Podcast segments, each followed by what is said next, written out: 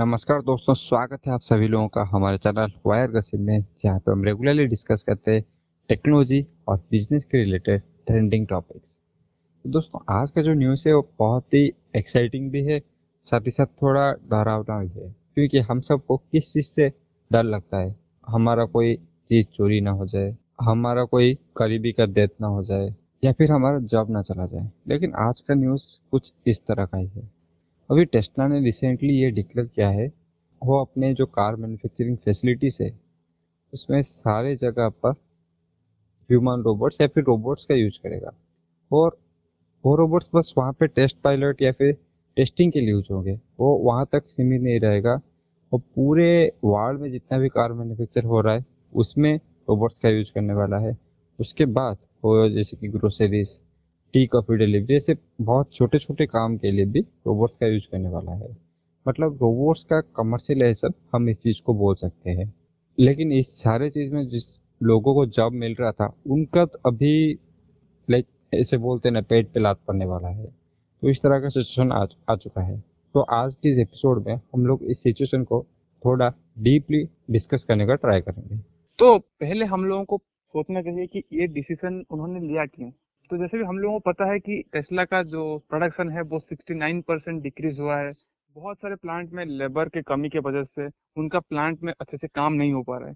तो ये उन्होंने सोचा कि अगर इंसान की जगह वहाँ पे मशीन काम करते तो ये कोविड पैंडेमिक जो भी हो जाए, कुछ भी प्रॉब्लम आ जाए, वो लोग तो काम करेंगे ही ना।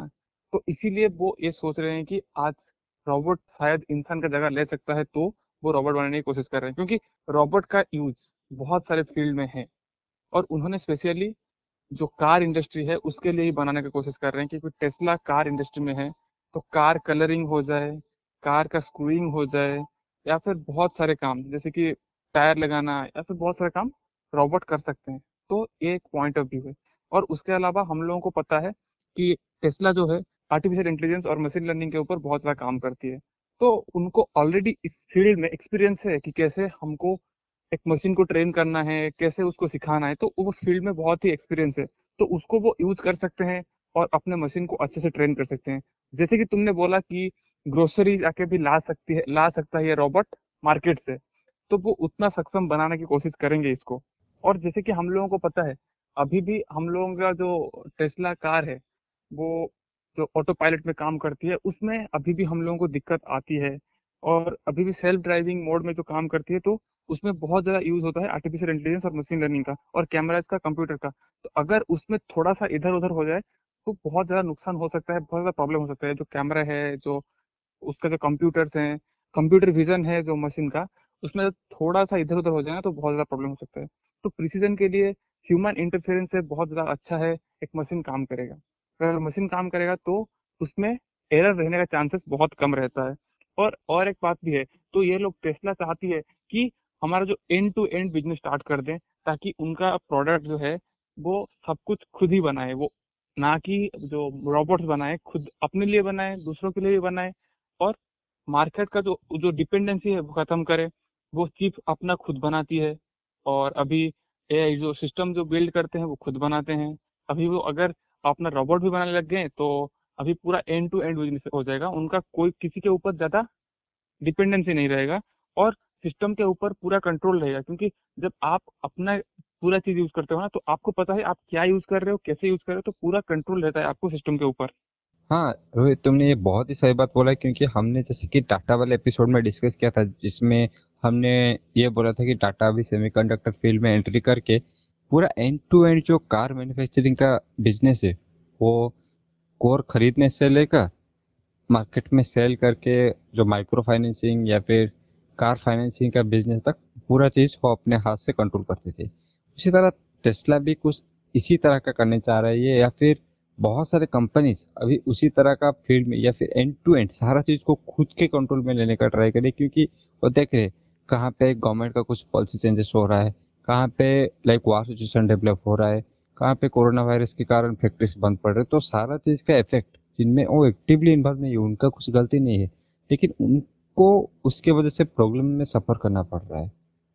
तो वो सारी चीज़ को अवॉइड करने के लिए वो वो पूरा चीज़ खुद के कंट्रोल में लेना चाहती है। और जैसे कि तुमने बोला कि टेस्ला एंड टू एंड करना चाहती है। हाँ टेस्ला का चीफ है टेस्ला का कार है। और सबको ये भी पता होगा कि टेस्ला का शोरूम भी होता है। टेस्ला खुद अपना शोरूम ओन करता है। और उसके बाकी सारी कार्स ऑनलाइन के थ्रू भी बिक जाती है, लेकिन उसका प्रॉपर शोरूम भी होता है। तो उसी तरह से अगर ये पूरा मैन्युफैक्चरिंग भी एक इकोसिस्टम बना रहा है जहाँ पे ये टेस्ला ही नहीं, बाकी सारे कंपनीज़ के लिए एक इकोसिस्टम होगा या फिर मैन्युफैक्चरिंग फैसिलिटी होगा, क्योंकि एक रोबोट जब बनता है ना तो उसका जो इनिशियल कॉस्ट होता है वो बहुत ही ज़्यादा होता है।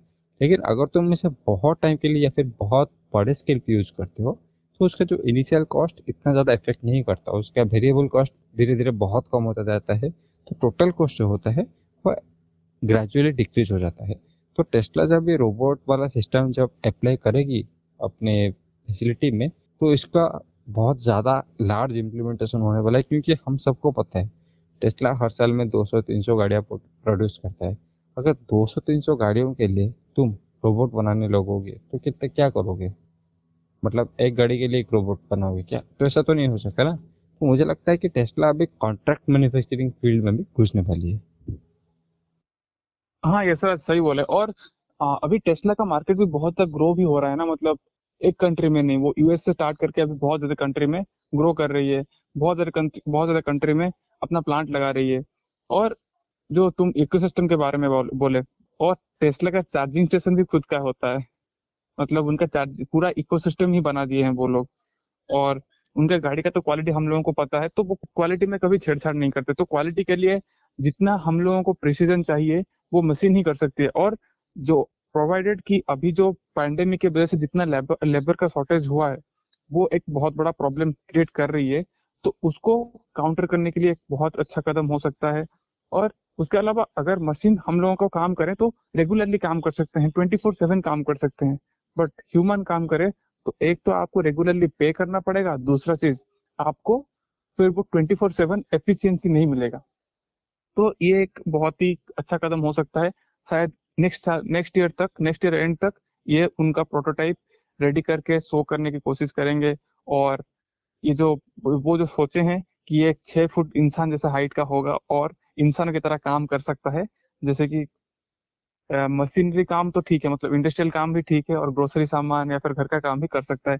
तो एक बहुत अच्छा कदम है। तो ह्यूमन इंटरफेरेंस को घटाने के लिए ऑटोमेशन को आगे बढ़ाने के लिए एक बहुत अच्छा कदम है।